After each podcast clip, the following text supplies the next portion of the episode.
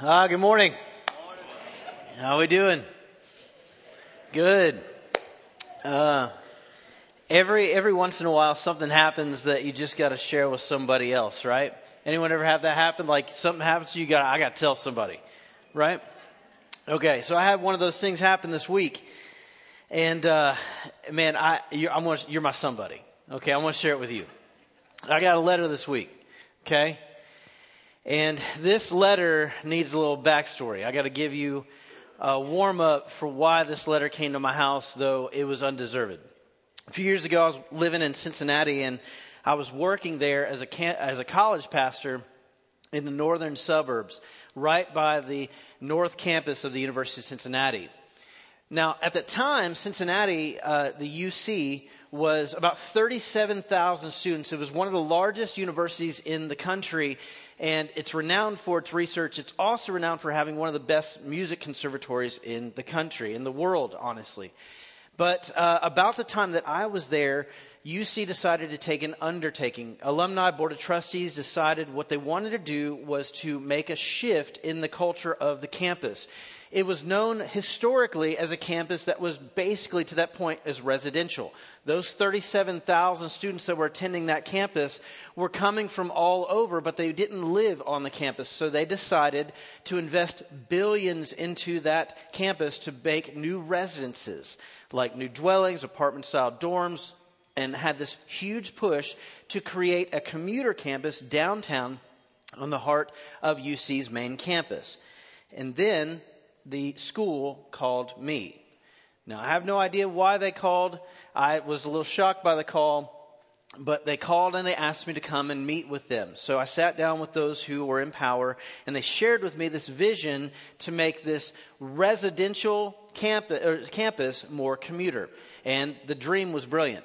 But they also had the foresight to look a little further and to go, you know, even if we were to build all these dwellings, it wouldn't necessarily make this a commuter campus. So they had the foresight to recognize that community and, uh, and, and a community that people wanted to spend time in needed more than just dwelling places. So they said, We understand what you're doing on the northern side of the city, in the northern suburbs with your college ministry.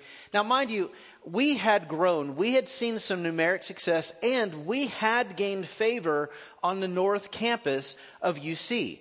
But I don't believe that we had the type of success that merited this phone call or this discussion. They did.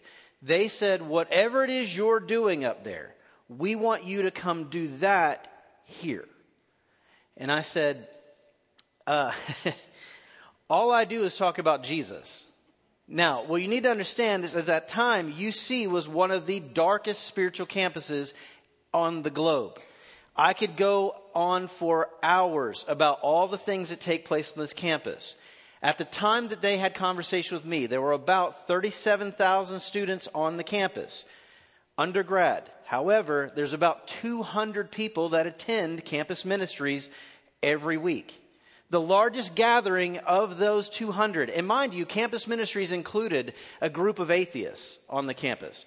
Anything that seemingly looked religious or philosophical was thrown under campus ministries. In total, about 200 a week. The largest group on that campus was about 30 people gathering to worship Jesus.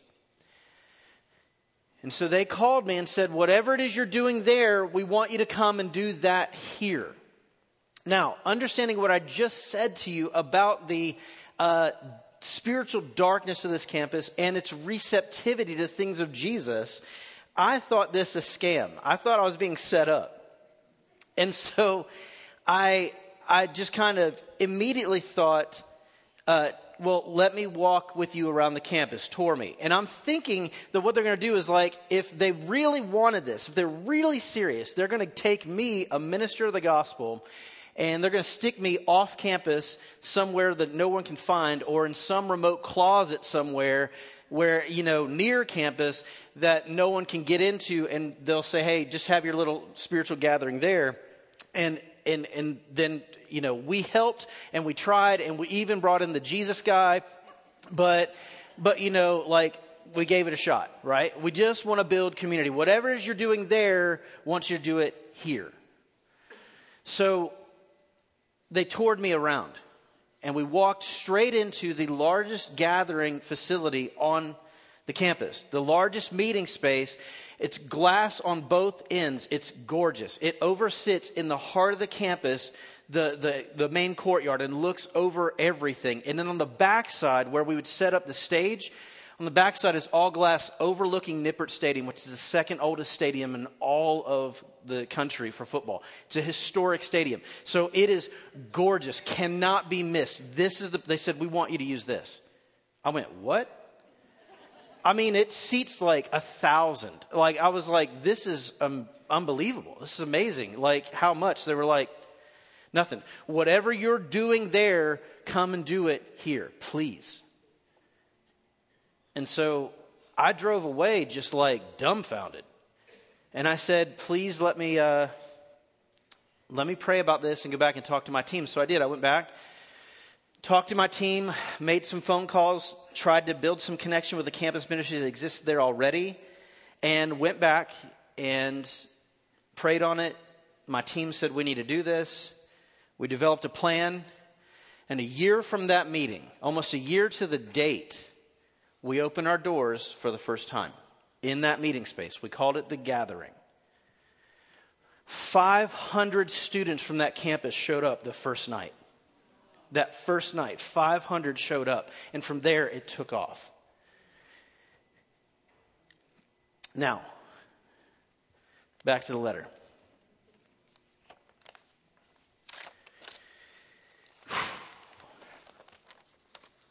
I opened this letter and I read these words. Now, mind you, I noticed that the seal on the outside looked a little important.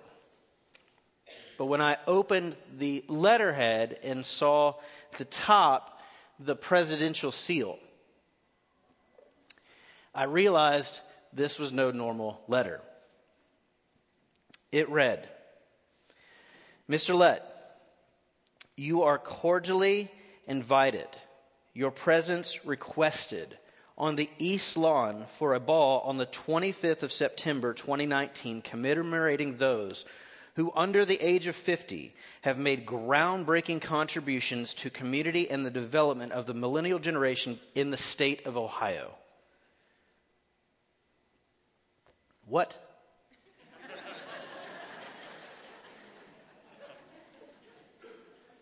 like, I, I opened it and I was like, what? Like the East Lawn. Like, I know where that is, like 1600 Pennsylvania Avenue. Like, I know what the East Lawn is. Um, and I, all I could think was, like, uh, why? I've never heard of this ball. This got to be a joke. What is this for the state of Ohio? So I make a phone call to some people on the numbers that were listed, and sure enough, like the, the lady on the other end was like, I feel like she was like this. Like, super matter of fact. Like, yes, there's the ball. We represent all states, blah, blah. Like, like it was super serious. And like, it's no, it was like, this is not a joke. This is happening. You're invited. And I was like, I'm not even in that city anymore. I don't even live there anymore. How, how did you find me? Made me super skeptical. You know what I'm saying? like, I got real nervous. And so I, uh, I started making phone calls. I started uh, looking at the hotel list they had sent, started checking flights. Still a little in disbelief, went in to talk to Heather and said, Hey, I got a letter. Uh, I, don't, I don't even know how to explain it. So we started checking everything out.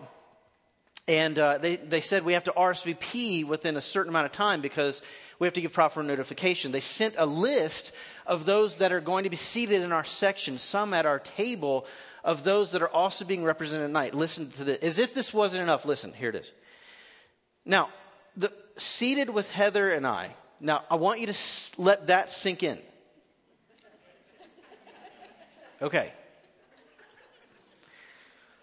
Are Rob Dyrdek and guest for the millions he's contributed to the millennial subcultures of Southeast Ohio. If you don't know, Rob Dyrdek is a professional skateboarder. You've probably seen him all over MTV. He has invested millions in opening skate parks all over Dayton and greater Cincinnati. LeBron and Savannah James. for their contributions to the underprivileged in youth in Akron and Northeast Ohio.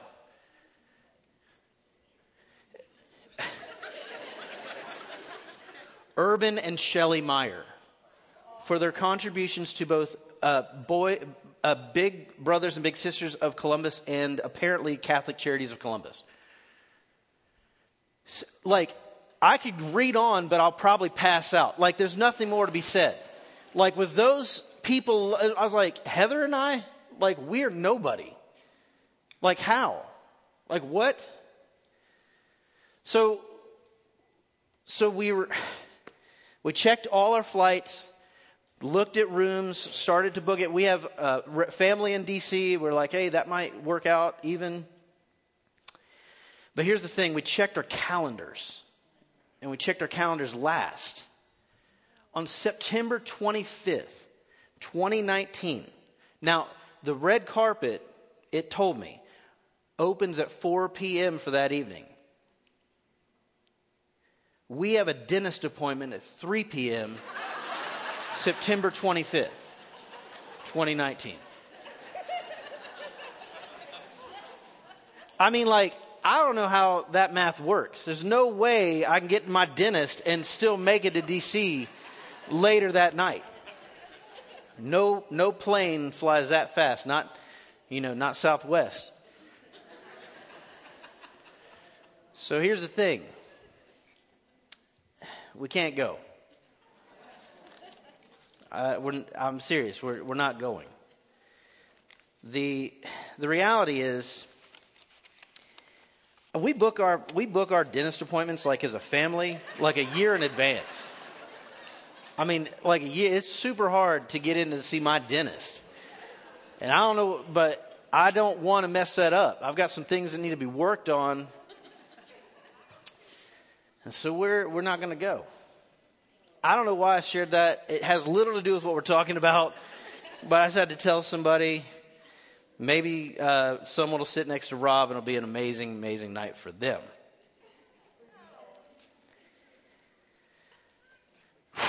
okay. So, how many of you, that emotion you feel right now is a little bit enraged? Like a little bit like, Justin, you've got to be kidding me. Like, move your dentist appointment. You know what I'm saying? Like, it doesn't matter if it takes a year, just go next year. Use a lot of like uh, whitener, you know, whatever. Here's the thing that emotion that you feel when you hear that I'm going to miss out on a once in a lifetime opportunity for something as trivial as a dentist appointment is the way every evangelist feels when they recognize that there's an invitation that's been given to every person on the planet to come and dine with the creator of the universe, not the president, not Rob Dyrdek, but the creator of the universe, and people blow that invitation off daily for things as trivial as a dentist appointment. Amen? You hear what I'm saying? So here's the deal. I, this is made up. Uh, this came from my grandmother's like like deal. Like I don't. I don't know anybody. I mean, I, see Gary Stortz walk in here. I think Mayor Karl Dean came in. Like I, I don't know anybody. The stuff, the stuff that happened at UC, that was real. That was great, man. We got to see some really cool stuff happen there. But I didn't have the president of the university write me, let alone the president of the U.S. But see, that's the point. We, we would never allow any friend to miss out on such a grandiose opportunity. If you were given that same invitation, I would fight tooth and nail to make sure you were present. But how many of us allow our friends day in and day out, even those who know the Lord, to miss the daily invitation to come and sit at his table and to dine with him? Because we have something more important to do, and we will give excuse after excuse for things that are so trivial that they supersede our time or the invitation to receive new life in Jesus? Just me? We were a little more excited when I wasn't going to see the president. To better explain this, I want to look at John 4. Turn to your Bibles. If you've got it, it'll be on the screen. John 4, uh, verse 25. We're going to do this uh, from the back moving forward. Here it is. Verse 25. It says, The woman said to him, I know that the Messiah is coming, who is called Christ.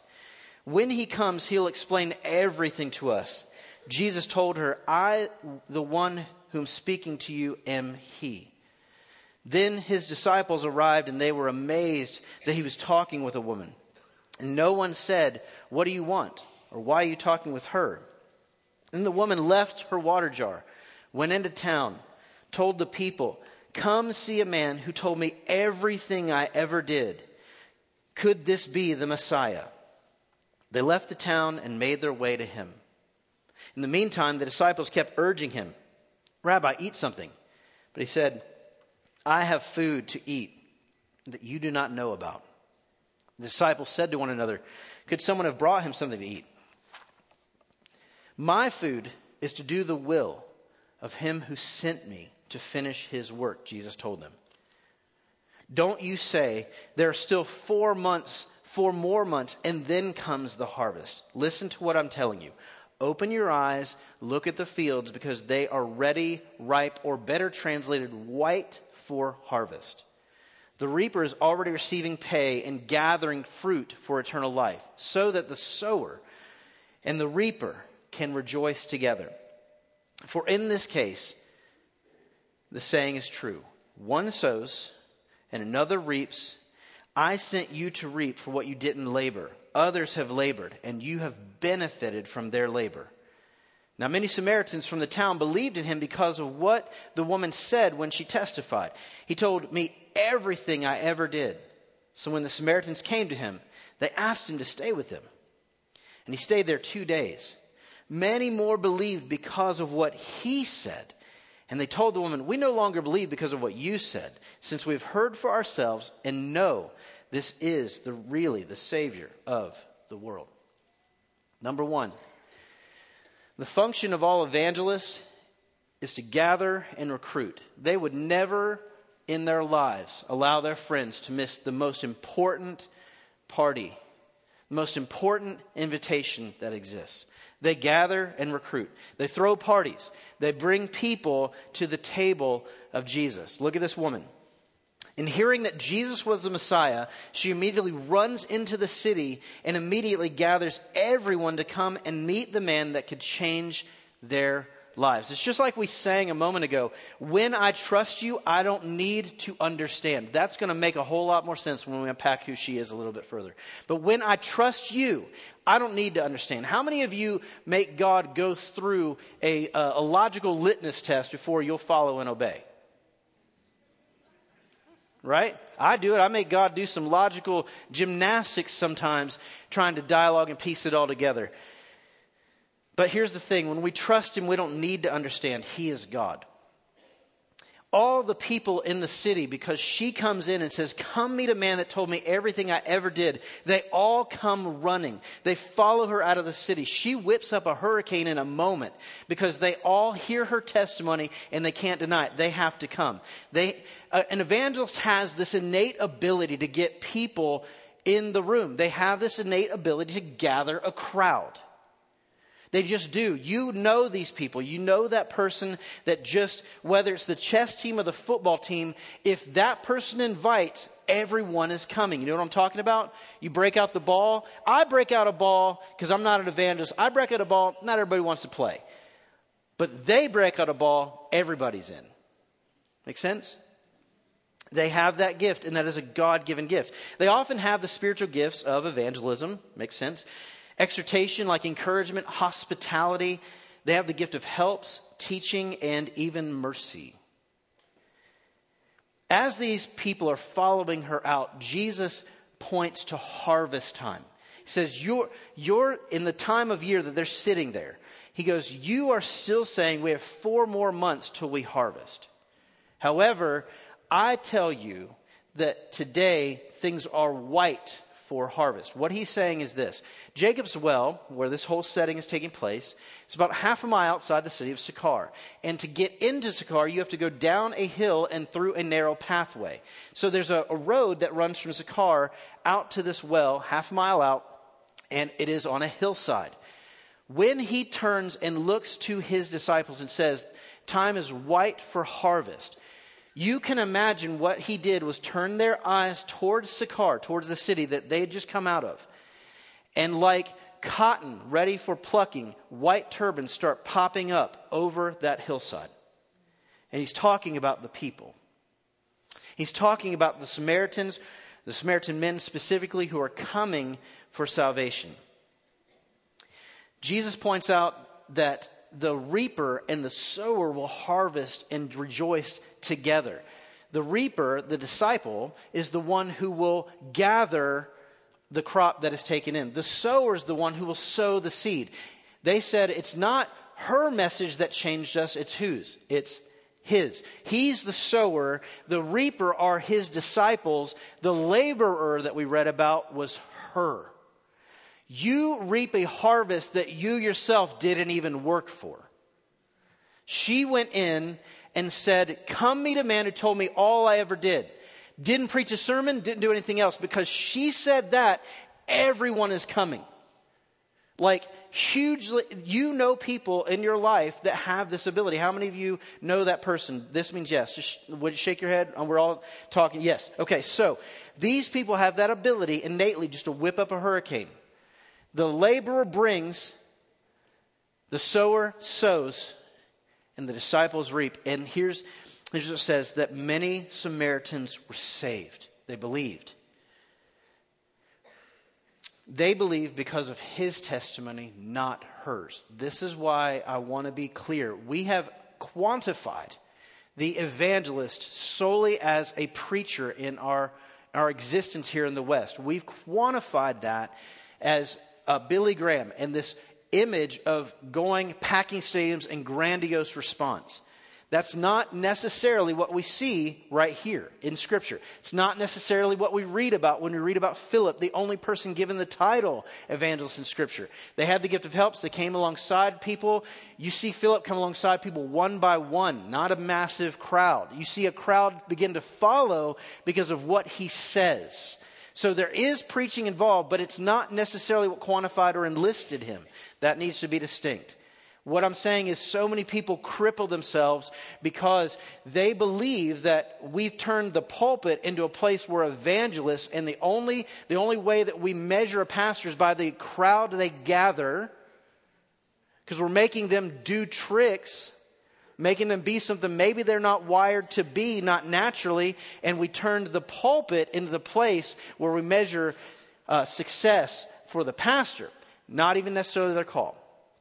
The evangelist really does a work because they're burdened just like you were, just like I would be for anyone who's given an invitation to the greatest party, once in a lifetime chance, and people pass on it for trivial things.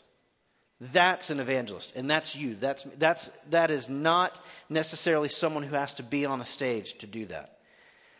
You see, this is the picture, the way we see the Samaritan woman respond and take the gospel to the people and gather and get them to the table so they can hear vision, have their lives changed, and then be discipled, be taught what it means to walk and live and love like Jesus.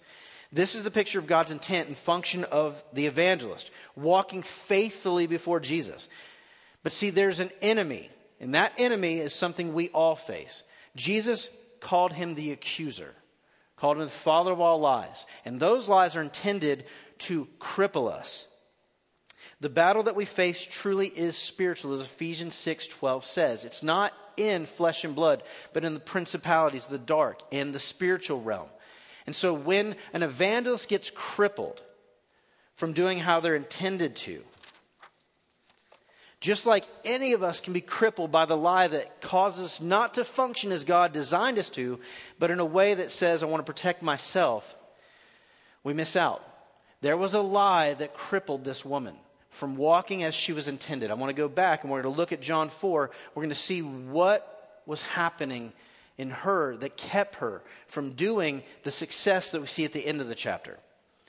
When Jesus learned that the Pharisees had heard he was making and baptizing more disciples than John, though Jesus himself was not baptizing, but his disciples were, he left Judea and went again to Galilee. He traveled through, he had to travel through Samaria. I want to say that again. He had to travel through Samaria. That is better translated. He must need go, or he had compulsion to go through Samaria.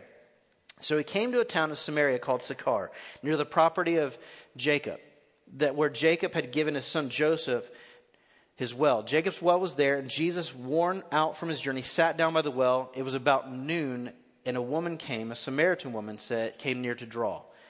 He turned to her and said, Give me a drink. Because his disciples had gone into town to buy food.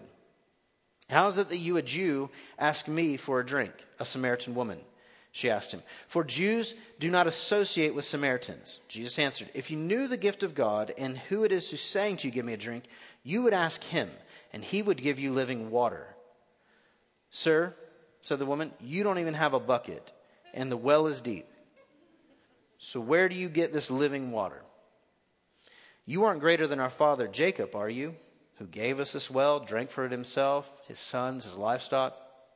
Jesus said, Everyone who drinks of this water will be thirsty again. Whoever drinks of the water that I will give, you never thirst. In fact, the water I give will become in him a well of water, springing up into eternal life.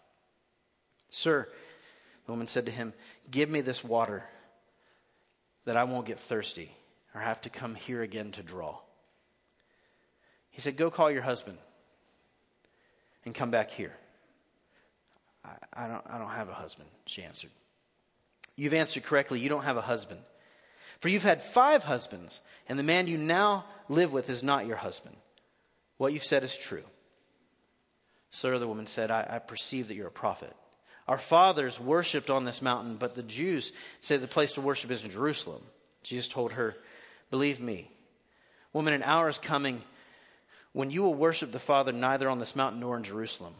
You Samaritans worship what you do not know. We worship what we do because salvation is from the Jews.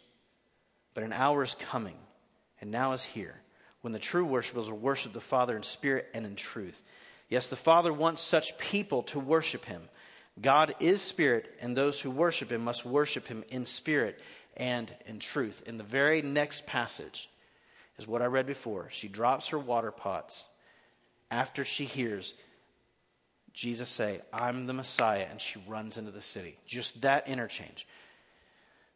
The lie of every evangelist, the fear that cripples them I'll be forgotten. I'll be forgotten. How else would you define this woman? This woman has been ostracized and shunned for her mistakes. Anyone know what I'm talking about? She comes alone to the well at noon. This is not normal.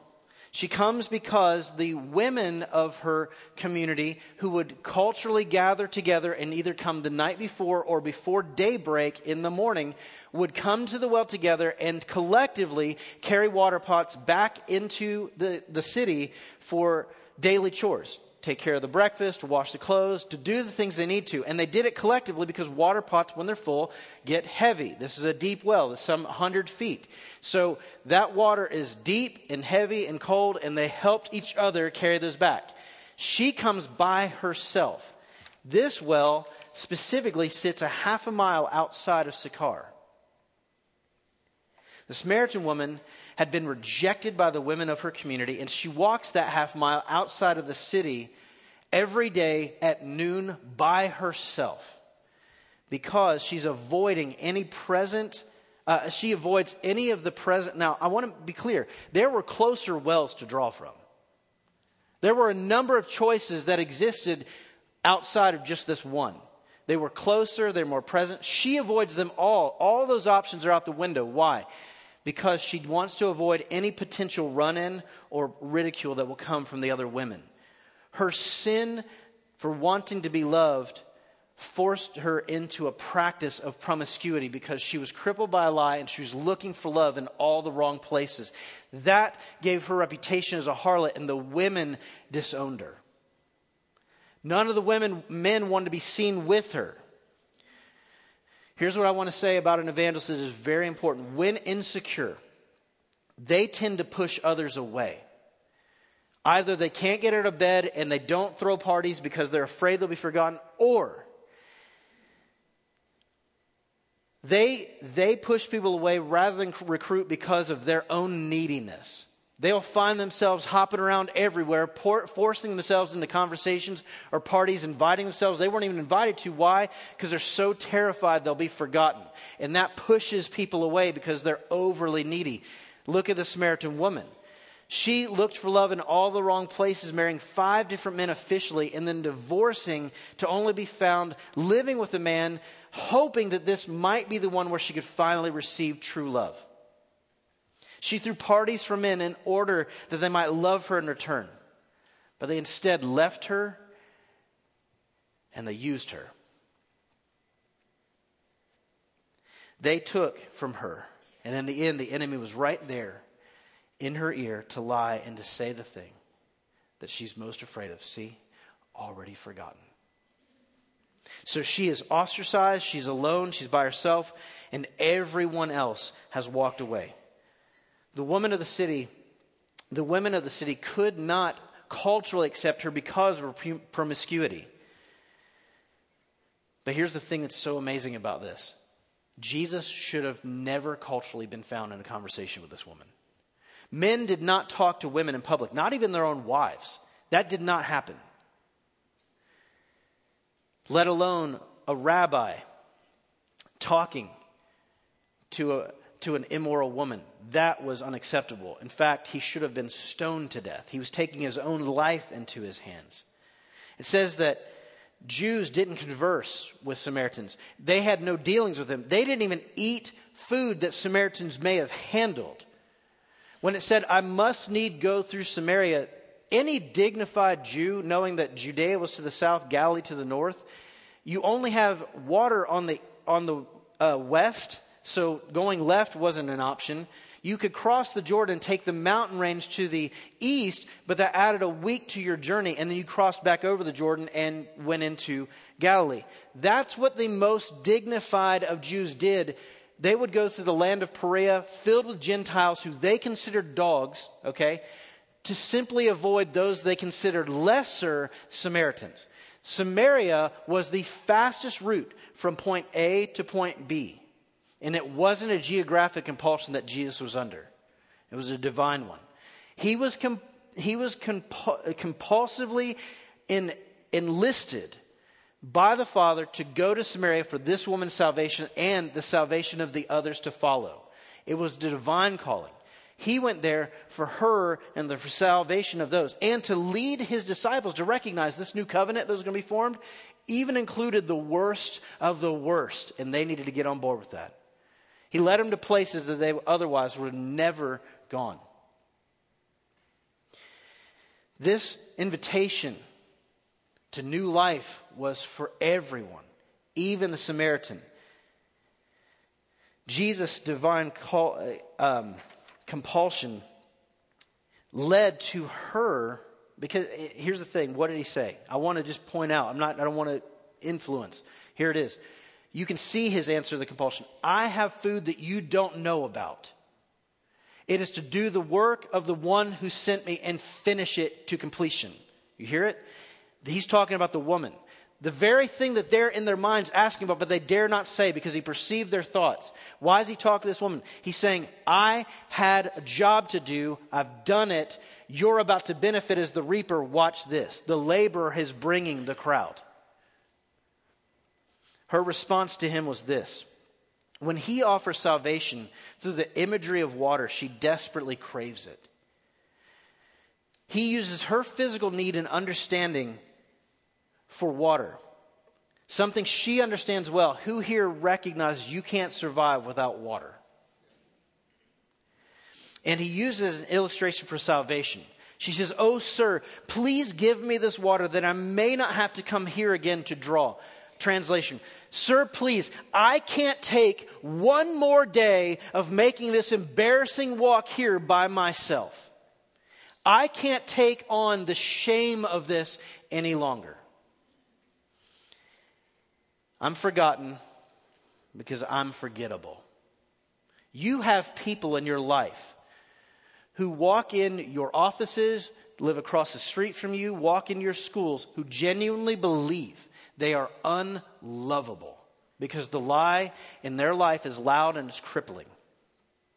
Shame does this to us. Guilt, I believe, is actually a decent thing. It can lead to conviction and it leads to a turning of life. But shame, shame is when we allow the guilt to become our defining persona.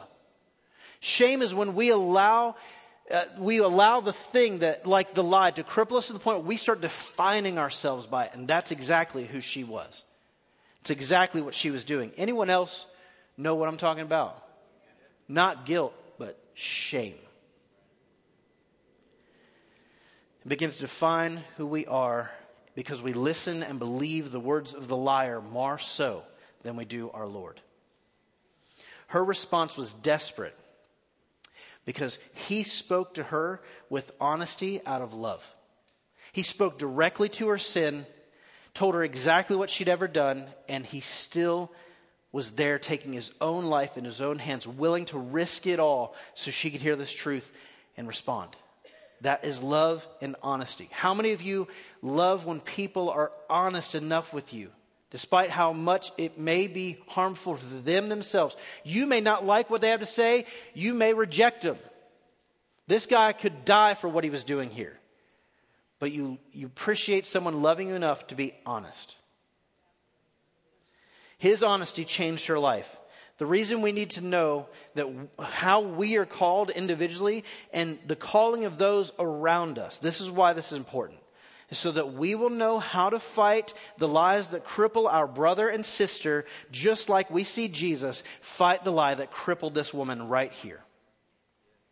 Without that lie, what happened? The people that otherwise would never be seen with her, not even look in her direction, the moment she trusted in Jesus, a change happened so much that she ran into the city and everyone followed her out. Those who before, minutes ago, ignored her. We all need someone who will fight for us like that. Maybe that's what you need. Maybe you need to know that you're valuable, that someone in your life sees, sees you and will tell you honestly just how much so. Someone who will cripple the lie that cripples you and keeps you captive from the life that God intended for you. He didn't die in order for the shamed, the beaten down, and the ostracized to stay that way. Jesus gave his life so that you and I could live. He died so that you could see that shame and ostracization is no life and it was never intended for you. It was never intended for me. Someone here today may need to hear that. You may need to hear that Jesus can change your life. Circumstances, He can change it. Jesus can literally move all that instantaneously, like He did the woman at the well. In a moment, did you see what happened right here in John 4? In a moment, the ostracized became the popular in a moment.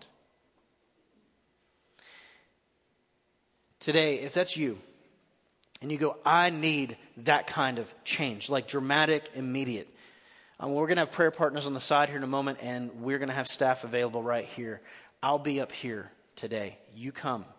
You come. I'd love to share with you honestly the truth about how your life can change forever, how the ostracized can become the popular. Maybe you're here today and you go, that's me, that's, that's me. I'm definitely an evangelist. Like, that's how I'm called, that's how I'm wired.